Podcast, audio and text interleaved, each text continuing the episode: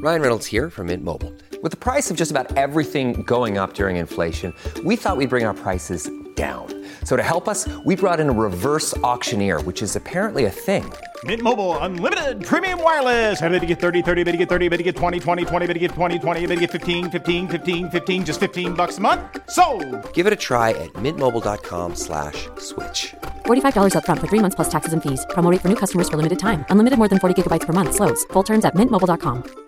The world's most exciting podcast, home of borders, language, culture. And here he is, New York Times best-selling author and National Radio Hall of Fame inductee, Michael Savage. I'm Michael Savage, host of the Savage Nation podcast, home of borders, language, and culture. Hear my new podcast each week as I speak with top guests from around the world. Right now, we have over 700 shows in our library featuring interviews with world leaders, scientists, faith teachers, and more, including President Donald Trump, Prime Minister of Israel Ehud Barak, Edward Teller, the father of the hydrogen bomb, Jerry Falwell, and so much more conversations and commentary you cannot find anywhere else. Other guests have included Samuel Cohen, the father of the neutron bomb, Breitbart's Alex Marlow, the great author Peter Schweizer, Colonel Douglas Macgregor. Be here or be nowhere. The Savage Nation Podcast. Catch the Michael Savage Podcast on all podcast platforms every Tuesday and every Friday.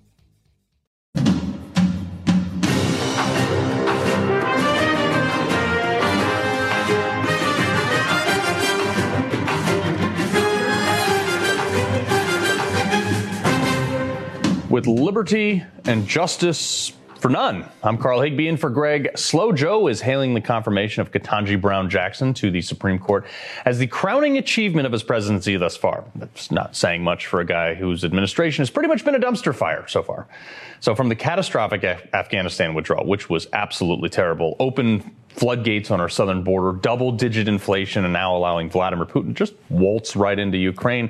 And the fact that we have record high gas prices, yeah, I could guess you could call this his highlight. But what you're really watching is the most historic virtue signal of all time in the history of ever.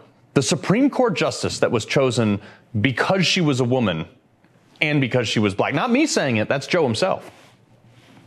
I committed that if I'm elected president, have an opportunity to appoint someone to the courts, will be a, I'll appoint the first black woman to the courts. It's required that they have representation now. It's long overdue. Right. So we know today was all about affirmative action. Let's wish Ketanji Brown Jackson good luck and move on from her controversial record thus far. Trust me. I, but let's look at this in favor of the bumbling, stumbling, dynamic duel we have leading our country at this moment. Of course, Kamala Harris spoke first today because why not? She might as well be running the country for all we know. But maybe Joe Biden is just still a bit rattled by being completely ignored by his predecessor, Barack Obama. Uh, you know, when he was at the White House this Tuesday, he showed up. He couldn't help but try to grab a little bit of Kamala's spotlight. Watch. Through the confirmation of the first black woman to the United States Supreme Court. What was that? It was almost like Joe was watching a sporting event that the rest of us couldn't see. It reminded me of one of my favorite, I mean, just bizarre moments that Joe Biden's had. We call this one Jetpack Joe. That really got the ball rolling. Joe and Kamala, he gave us a few tidbits to add to our out of control cackling collection. Listen to this. And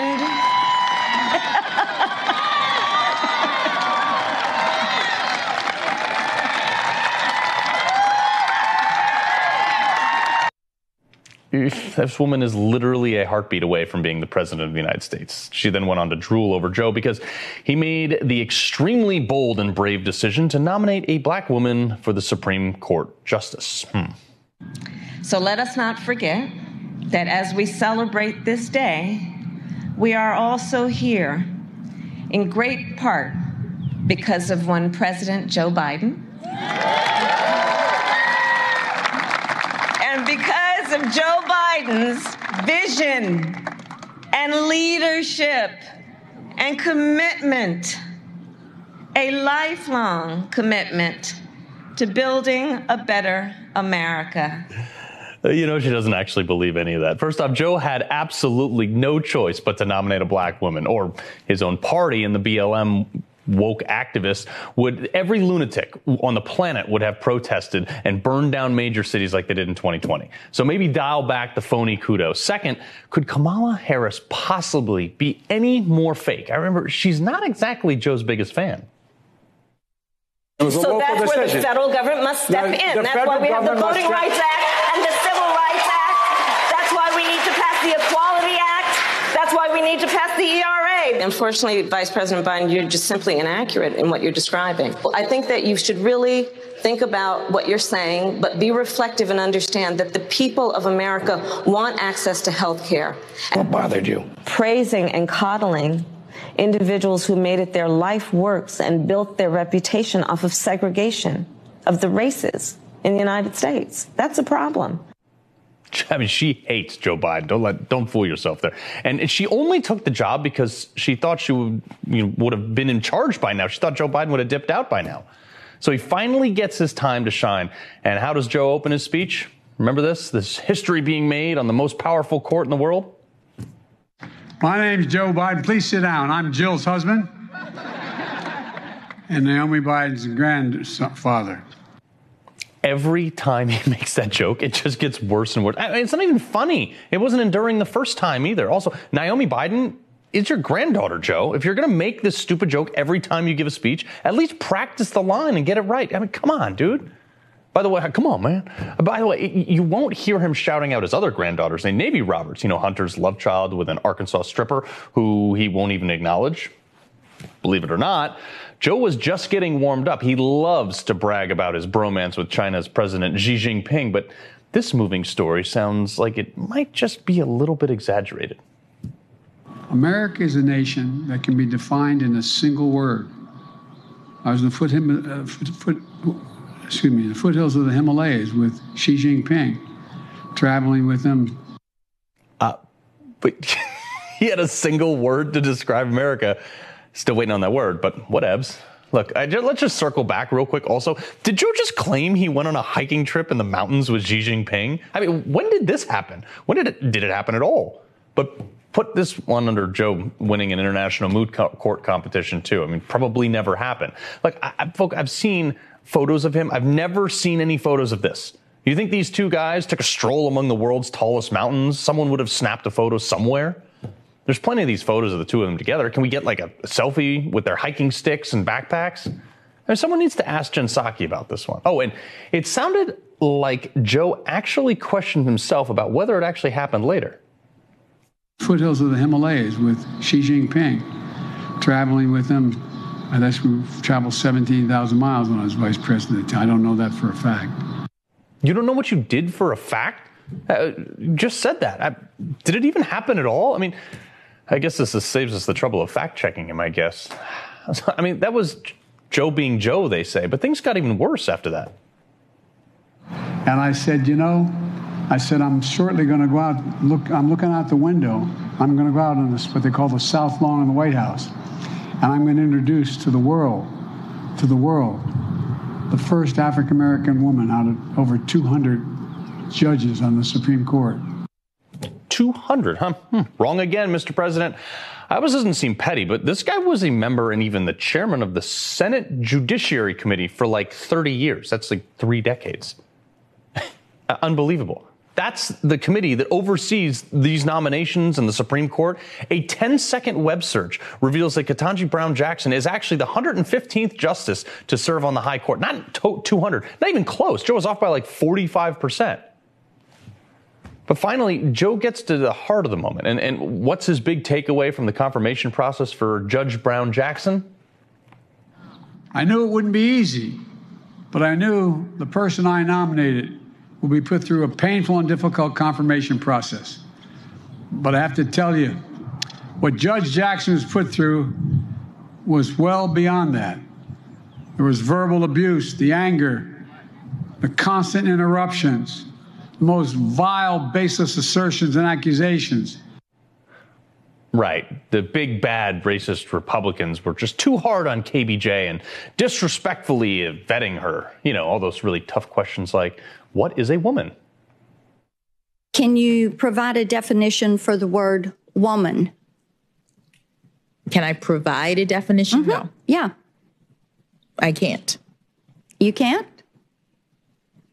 N- not in Okay. this context. So I'm not a biologist. of- I mean, easy question for the rest of America, but no answer. Must be racist. Can't wait until the first 14th Amendment or even Title IX case comes in front of the bench. She'll bet she'll know it then when what, what a woman is.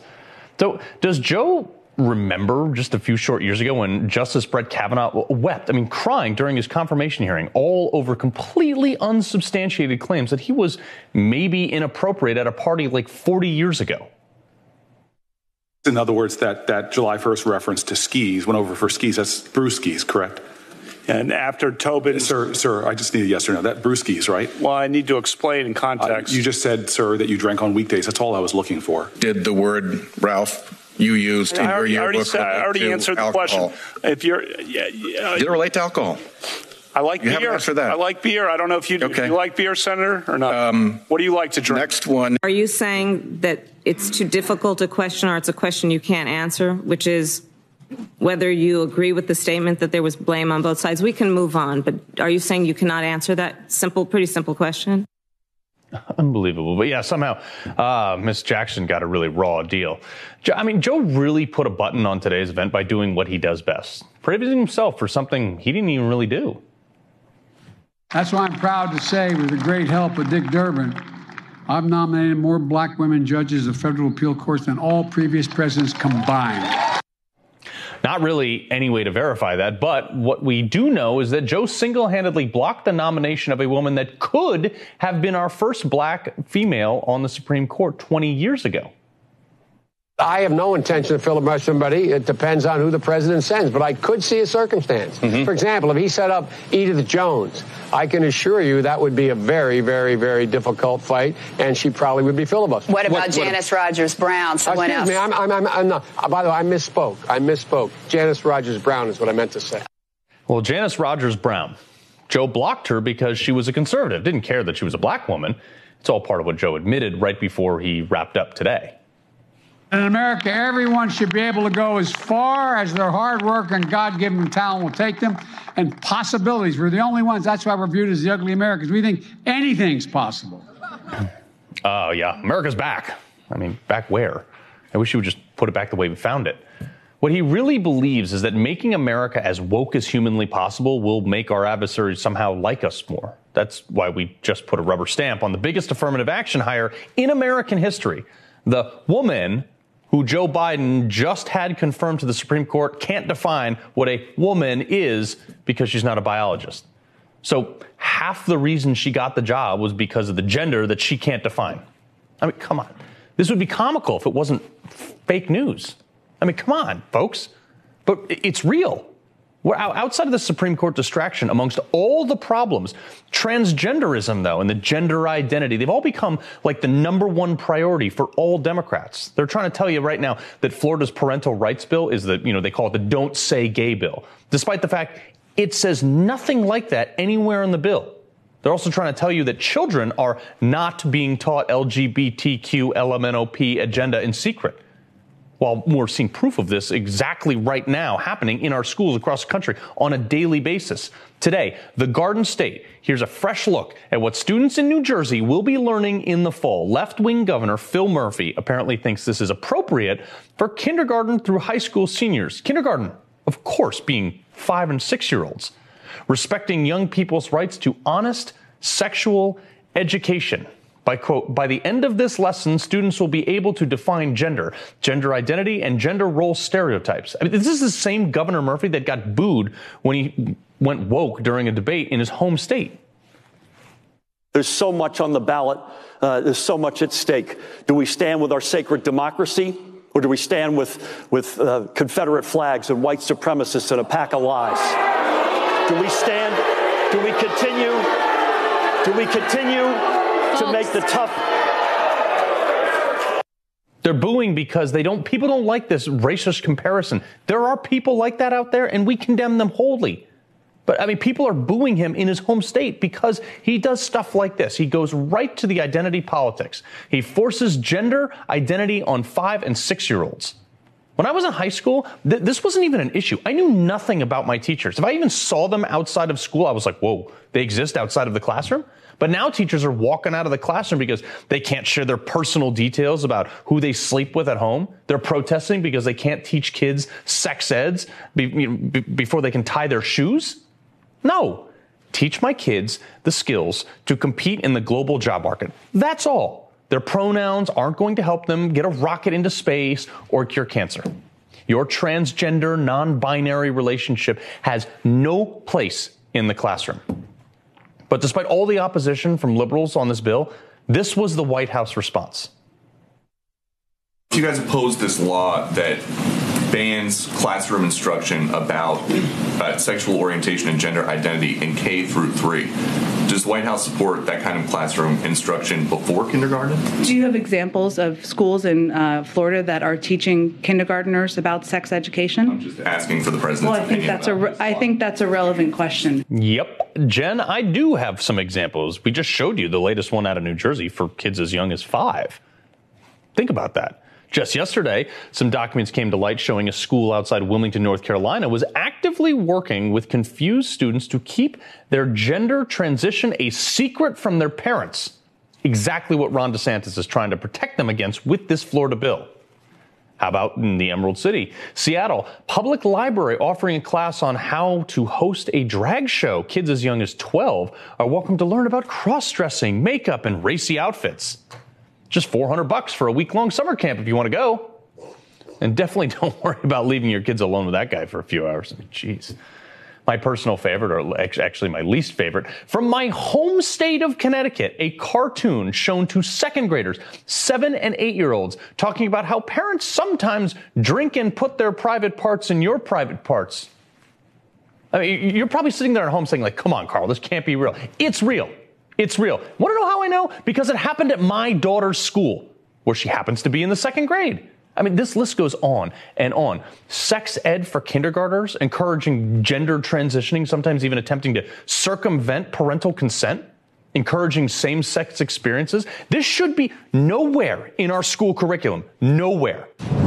Teachers unions in Florida and across the country have said, hey, no, you know what? We're not trying to groom your kids. Florida said, okay, fine, that sounds good. Let's make a law about it. Now suddenly a bunch of teachers are walking off the job in protest. You see the problem here? It's big.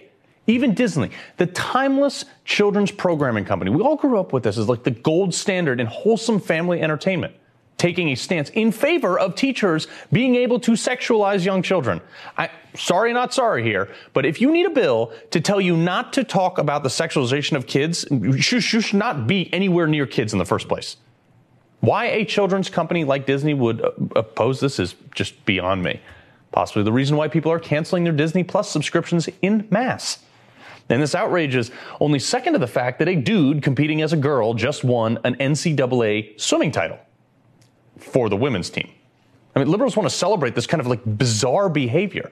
And look, you want to be or pretend to be whatever you want, whatever gender you want, fine by me. But where my tolerance ends is when you try to force me to pretend with you, or even worse, when my daughter might be forced to compete against a biological male who claims to be a girl. All right, as Ketanji Brown Jackson said, I'm not a biologist. You know what? But I did attend high school and know that gender is in fact a function of either an XX or an XY chromosome assignment at conception. The fact that we have to explain this to a bunch of people that for the last two years were telling us to follow the science with COVID is completely bananas. But we're approaching the midterms, folks. Democrats are scared. So what's their solution? They're going to double down. If you disagree with them at all, you're the problem. You're the racist, istophobic, phobophobe. That's their message. And you better bow down. Nah, not me. Not to a bunch of radical ideologues that are totally out of touch with the American people. We're going to see how that works out for them in November. All right, after the break, President Biden tried to kill me. Not me saying that. Congressman and certified badass Mark Wayne Mullin says the President of the United States tried to kill him in Afghanistan. Congressman Mullin joins us himself after the break.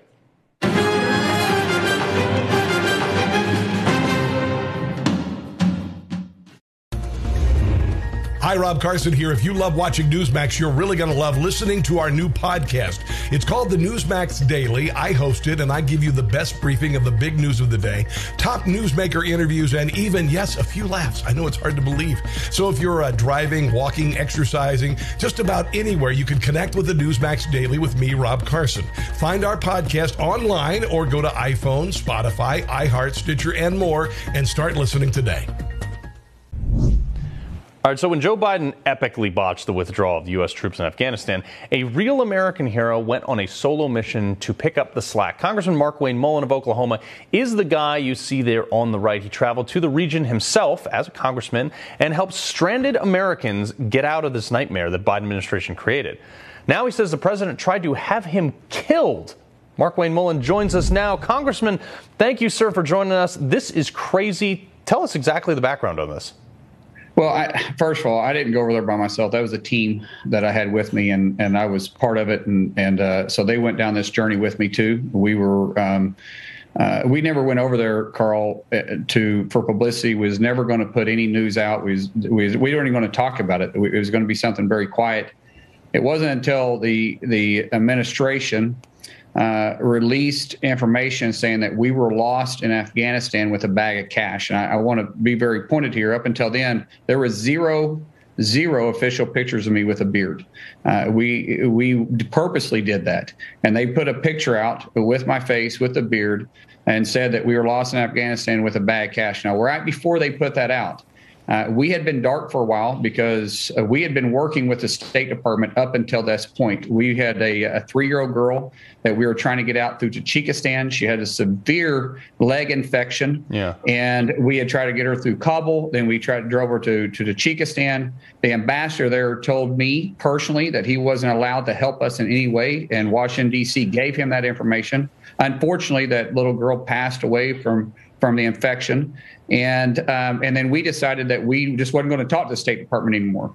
So when we got out of a, a, phone desert to a to an area to which we wouldn't be too awfully recognized, where other phone services are yep. being done, I turned my phone on, as you know how that works. And uh, immediately my phone rang, and it was my office. They didn't know where I was at, and my comms director asked yep. me, "Where are you at?" And I said, "I'm not telling you." And she said well, um, they're about ready to report. They're reporting that you are lost in Afghanistan with a bag of cash. And I said, Oh my God, tell them not to release it. If they do that, they're going to put my life in danger and my team's life in danger. Yeah.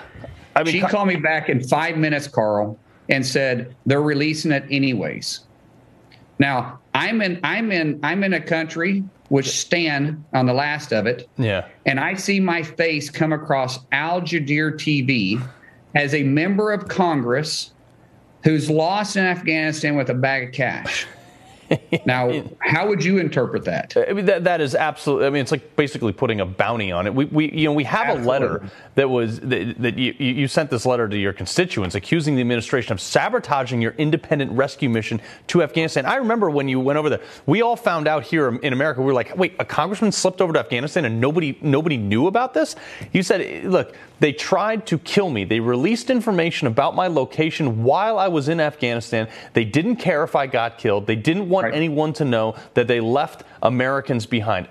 This, look, I spent my fair share of time over in Iraq. Like, I get how bad this is. We weren't even allowed to have social media. We weren't allowed, I mean, we would tell our families we were going into the country, but we couldn't tell them where. We couldn't tell them what we were doing. So this, to Absolutely. me, is absolute violation of OPSEC. What in the world happened when you got back? Like with the intel community, were they involved? Was there any debriefing? Was it? Did anybody get fired? I mean, what happened? Well, nothing. So far, nothing. Now, Kevin McCarthy is going to be the next Speaker of the House, has, has promised me that when we get control, we're going to do an investigation on this. Um, uh, but uh, when we when we were talking to the uh, intelligence community, they told us they knew nothing about it whatsoever. Um, even the ambassador, Ambassador Prigozhin, called me personally on my cell phone and said, Mark Wayne, I'm sorry. I want to let you know I didn't have any thing to do with that. He was telling me that this was this was a call from I think probably Secretary Blinken. Um, I don't. I'm not saying that the president actually knew or didn't know. I doubt it. But Secretary Blinken, I believe, 100 percent knew because they were trying to silence us what was happening. They didn't just put my life in danger. Carl, they put put the entire team in danger. What we had to make a decision right then when that came across TV that I had to separate from the team and and it took it took a while for us to get out of country to get back to Azerbaijan to get from Azerbaijan to to Frankfurt and then all the way into um, all the way into to back to the United States and we had to do that in a pretty timely manner because as you know all yeah. of a sudden I've got a bounty on my head. Yeah, I, I, I, have about a billion more questions on this and how, how stupid the entire right. process was. However, I got to get I got to get your take on Title 42. Yeah, this is the the public health policy. Okay, grants the government the power to prohibit introduction of persons and property to stop contagions and diseases from spreading in the United States. Seems fine. Okay, so I mean, it, it's set to expire May 23rd. White House Press Secretary Jen Psaki is grilled. I mean, she was grilled over the administration's plan with the dealing of the spring surge. They're expecting like 18,000 plus uh, migrants every single month. Listen to this. There will still be significant measures put in place for anyone who tries to irregularly migrate to the United States. Do you feel that you, I mean, what's your goal and what do you expect, what, what impact do you expect to have on the spring surge with those kinds of measures? I would really point you to the Department of Homeland Security to make any projections of that because we have not made any projections of what it will mean in terms of the uh, the uh, the ending of Title 42 either.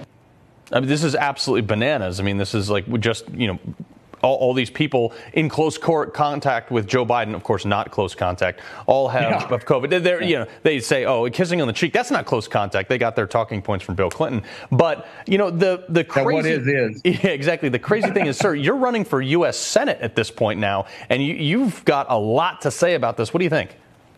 Well, first of all, um, if they just listen to the chief of Border Patrol, he said they're expecting over a million illegal crossings by June, and he warned that if Title 42 is is allowed to expire, they're increase they're uh, in, um, uh, they're expecting a 50 percent increase, a 50 percent increase. So we're talking about 500,000 uh, uh, um, uh, additional individuals that's going to cross. Now, oh, understand Lord. Title 42 is a national security issue too, because underneath Title 42 we're able to hold uh, mainly single males traveling by themselves. Underneath that holding pattern, we have caught 11 terrorists, 11 terrorists that were on the terrorist watch list because we held them for two or three days while we're waiting to, to extradite them back to the country that we didn't have extradition with. Right. Uh, during that time, yeah. they they alerted and got back to us. So this is a national security issue on it's top insane. of that. Yeah, there is there is no control over our borders right now. So Congressman Mark Wayne Mullin,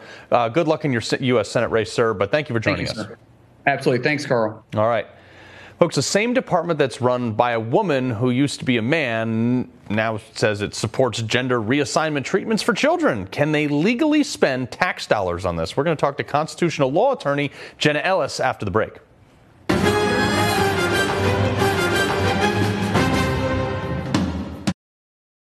Real heroes.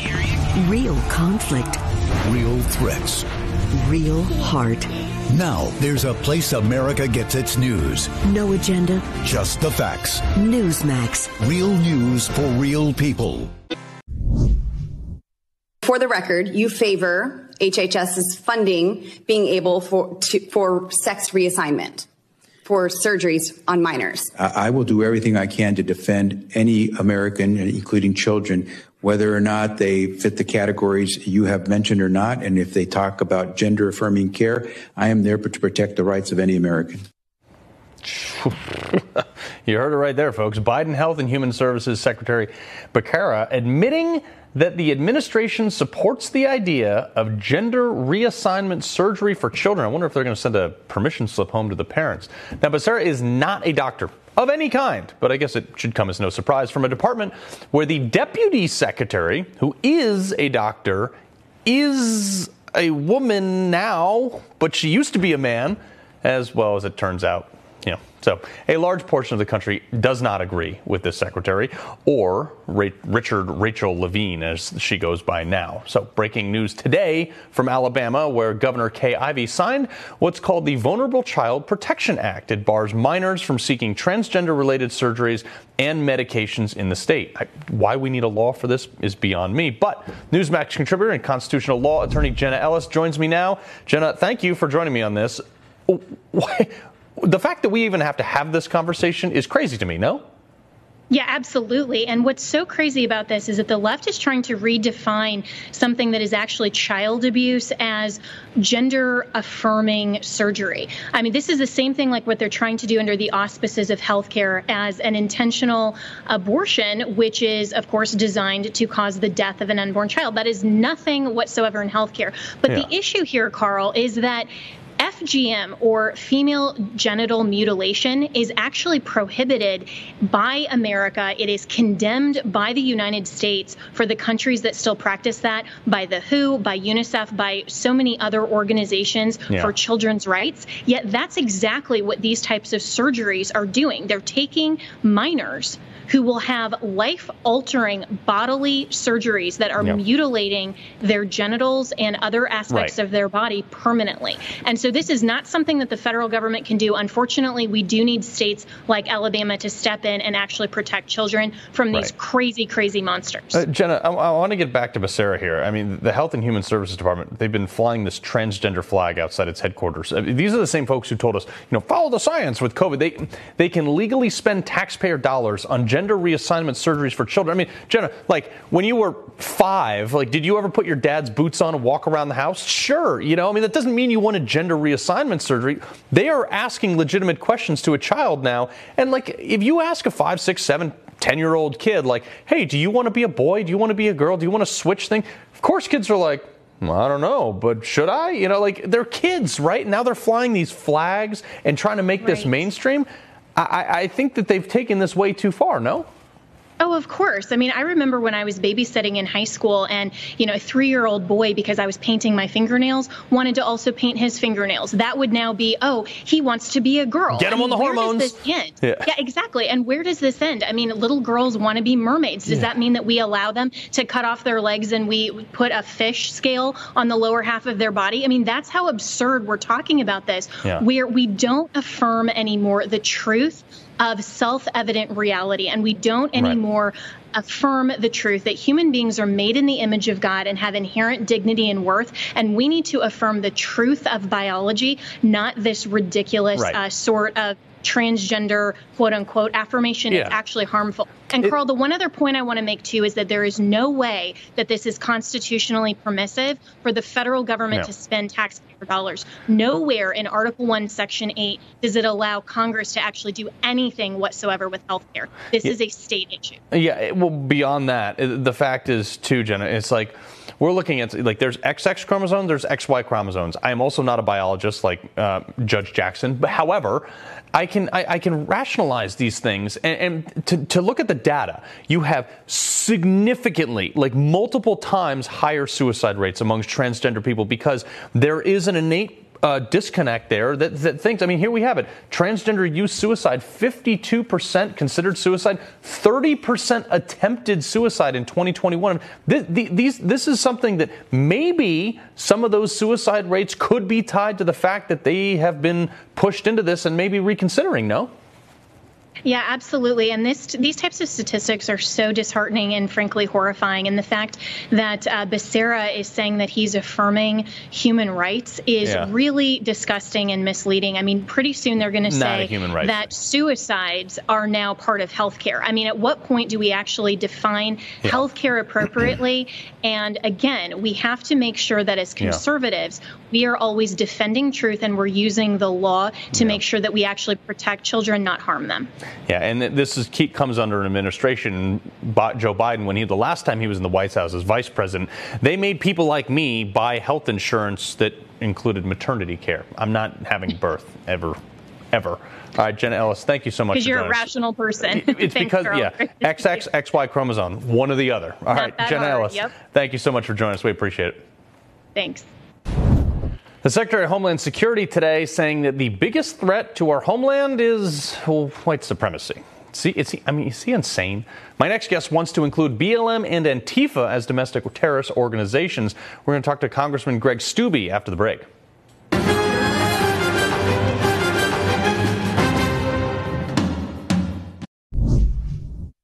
The greatest terrorism related threat that we face in the homeland is the threat of domestic violent extremism. Individuals drawn to violence because of ideologies of hate or false narratives propagated on social media and other online platforms. And the most prominent um, threat is the threat of white supremacists. Hmm. That's uh, Al Sharpton's National Action Network. Speaking in front of a banner that says, No justice, no peace, ironic enough. I mean, is he delusional? I mean, that's the Secretary of Homeland Security, Alex Mayorkas. Now, this man is responsible for protecting America from threats both foreign and domestic. And he explicitly, inexplicitly thinks that the biggest threat to America is domestic terrorism rooted in white supremacy.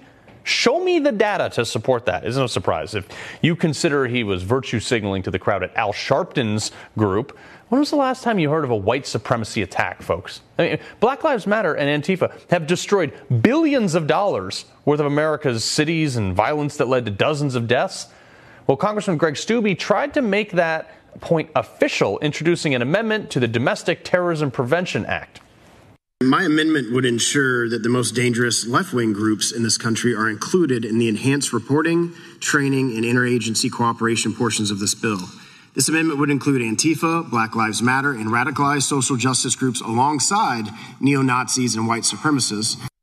Sounds super reasonable to me. Surprise, surprise. Congressman Greg Steube was shot down by Democrats, though, but he's going to join us now to talk about a congressman. This seems super rational to me. I mean, why would they not have allowed this in there, considering there was like $2 billion worth of damages by these two groups?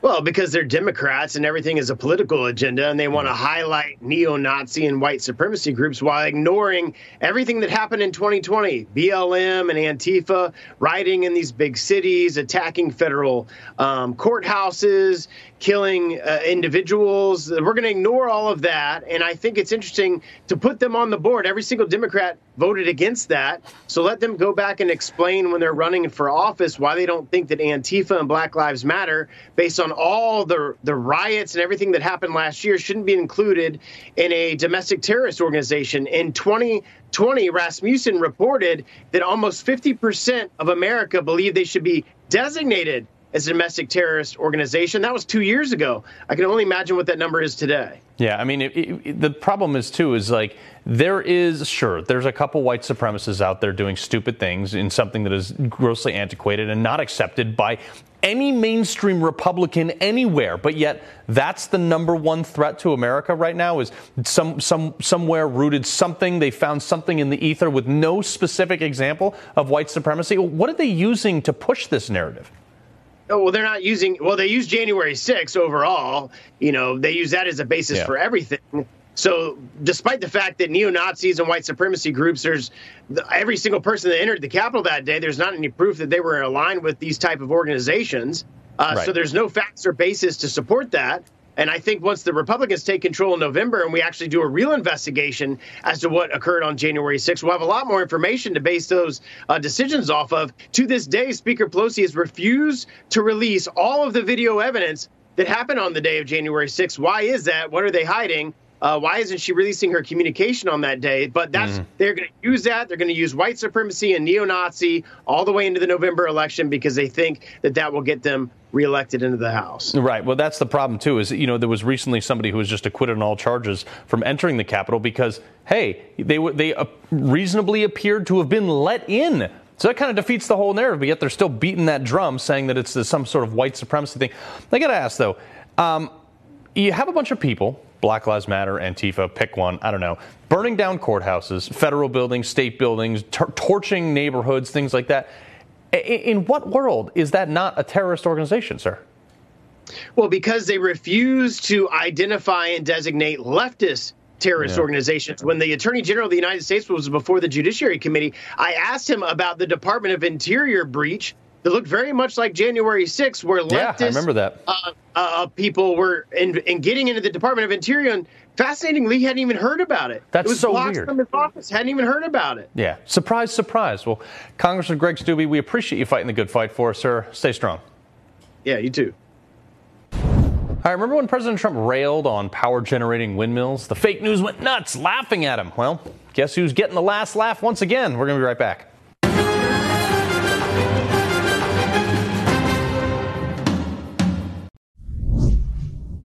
Know, I know windmills very much. I've studied it better than anybody. I know it's very expensive. They're noisy. They kill the birds. You want to see a bird graveyard? You just go. Take a look. A bird graveyard? Go under a windmill someday. You'll see more birds than you've ever seen ever in your life. But why is it okay for these windmills to destroy the bird population? And that's what they're doing. Oh boy, the fake news had a field day with this one, mercilessly mocking President Trump for railing on power generating windmills.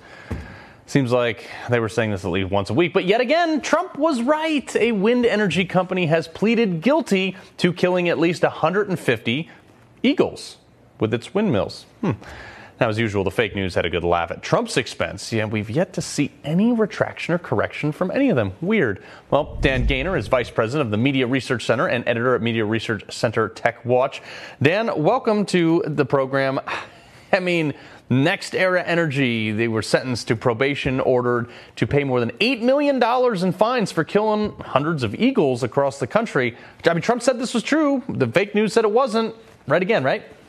Yeah, yeah, it, it, was great seeing President Trump play Don Quixote and tilt at the windmills and then win. You know, it's like okay, it's totally forgotten. We're building these things all over the place. Mm. Nobody wants to talk about it. It's just like the solar wind, solar farms. They the solar farms burn birds out of the sky. They call them streamers when they when they land down there. It, you know nobody wants to talk about the law of unintended consequences. It's a universal right. problem with the left and the media. Yeah, but the left is always right in the moment and they never correct it. Watch this. You know what it's all about for him on the windmills? It's the birds, Rachel. It's the birds. This is when he was saying that windmills are killing birds. Okay. That's why we should get rid of windmills. Right, right, yeah. he really did. According to Trump, the danger windmills pose to television is nothing compared to what it does to nature's airplanes, the birds. He's very afraid of windmills. He doesn't like windmills. He doesn't like windmills. No. He's very, like, they're his boogeyman. Yeah, wind, like wind is his kryptonite. when yeah. he wakes up sweating in the night, he's like, is it spinning? The bird's all right. Dan, I'm uh, waiting for that correction there. When do you think we should see this? Uh, I think when uh, when hell freezes over. Right. I, this is this is the supposedly environmental left. I mean, uh, you look at those faces there. You can find all sorts of eco comments from all of them. And the guy who's worried about nature is Donald Trump. And yeah. they say he's oh he's wrong. He's a moron right. for pointing it out. Well, even it's Joe Biden, Senate. even Joe Biden laughed at one. He literally laughed during the debate. Watch this. We are energy independent. I know more about wind than you do. Oh. It's extremely expensive, kills all the birds, it's very intermittent, it's got a lot of problems. Making way too much sense here, but I mean, does, is it safe to say that Joe Biden probably doesn't know anything about? Well, just we'll just talk about energy right now. Well, certainly he's wrong about. He's been wrong consistently. And if you go by Barack Obama's comment, yeah. he's wrong in foreign policy. He's just he's wrong a lot, and we're the ones suffering for it because of we're course. building an energy future on something that's intermittent, and of course it kills birds too. Yeah. Exactly. So we had our favorite diversity hire yesterday. Uh, real quick, Ketanji Brown Jackson. Do you think this does anything for the actual movement of the you know the female community, which she refused to define, or the black community? Well, I don't think it does anything, but what it does for Democrats is it secures their flanks. It basically mm-hmm. the number one Democrat voter. Media don't want to talk about this, but basically this is a payoff to the top Democrat voter, yeah. which is uh, African American women. Yeah, that's, Dan that's Gainor. They, they I, I, wish we had time to cover what you guys are doing on the Hunter Biden lab stop story, but we will get you back. Dan Gainor, Media Research Center. Thank you, sir. Thank you. All right, folks, the slap heard around the world is now the punishment heard around the world. Wait till you hear what the Academy just did or will do to Will Smith. We're going to be right back.